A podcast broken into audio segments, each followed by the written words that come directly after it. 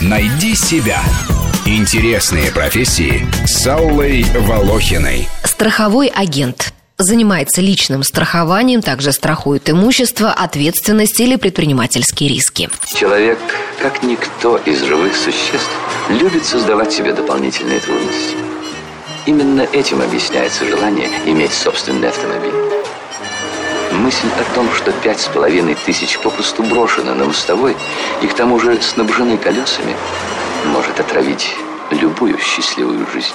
Еще в Древнем Риме специальные коллегии собирали взносы, пускали их в рост под проценты и выплачивали страховые суммы. В России первое частное общество для страхования имущества от огня появилось в 1827 году указом Николая I.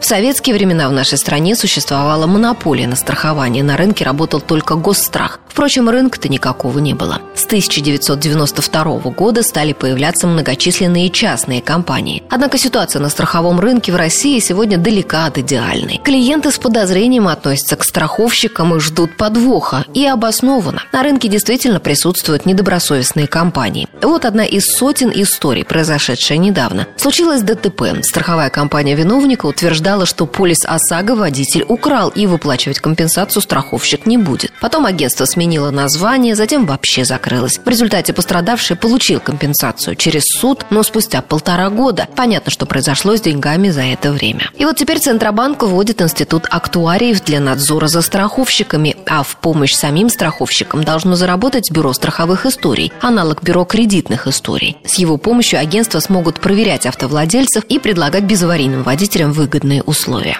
Ай, собственно, я сам не знаю, зачем страхую свое имущество. А, а пожары? Обидно будет, если такое имущество и сгорит безвозмездно. Дима, а может быть нам застраховать нашу машину? Развитию страхового бизнеса не способствует и национальная привычка полагаться на авось. Глядишь, да и пронесет. Имущество не сгорит, не украдут, сам не заболею, не умру. Так что, как говорят профессионалы, каждый день страховому агенту придется бороться с этим авось. Поэтому нарабатывать свою базу клиентов – настоящий труд. Агент может заниматься оценкой ущерба, анализом причин нарушения договоров и принятием мер по их устранению, подготовкой статистической отчетности, инкассацией страховых выплат. Рабочий день ненормированный, нужно быть готовым выезжать клиенту в удобное для него время, и это может быть и раннее утро, и поздний вечер, и выходной день. Какие у страхового агента могут быть командировки? Почему он возвращается нервный? Вы знаете... Вы кто по профессии? Я следователь. О, вот вы и разберитесь. Отдельная история поиск клиентов. Каждый автомобилист замечал, подходит срок окончания страхового полиса, и тебе начинают названивать представители самых разных агентств, а не только того, в котором ты оформлял страховку. Потому что один специалист может работать одновременно в нескольких страховых компаниях, а кроме того, базы просто продают. Заработная плата страхового агента зависит от величины агентских комиссий с заключенных сделок. Обычно это от 10 до 30 процентов. Максимальный уровень дохода в месяц может превышать 100 тысяч рублей.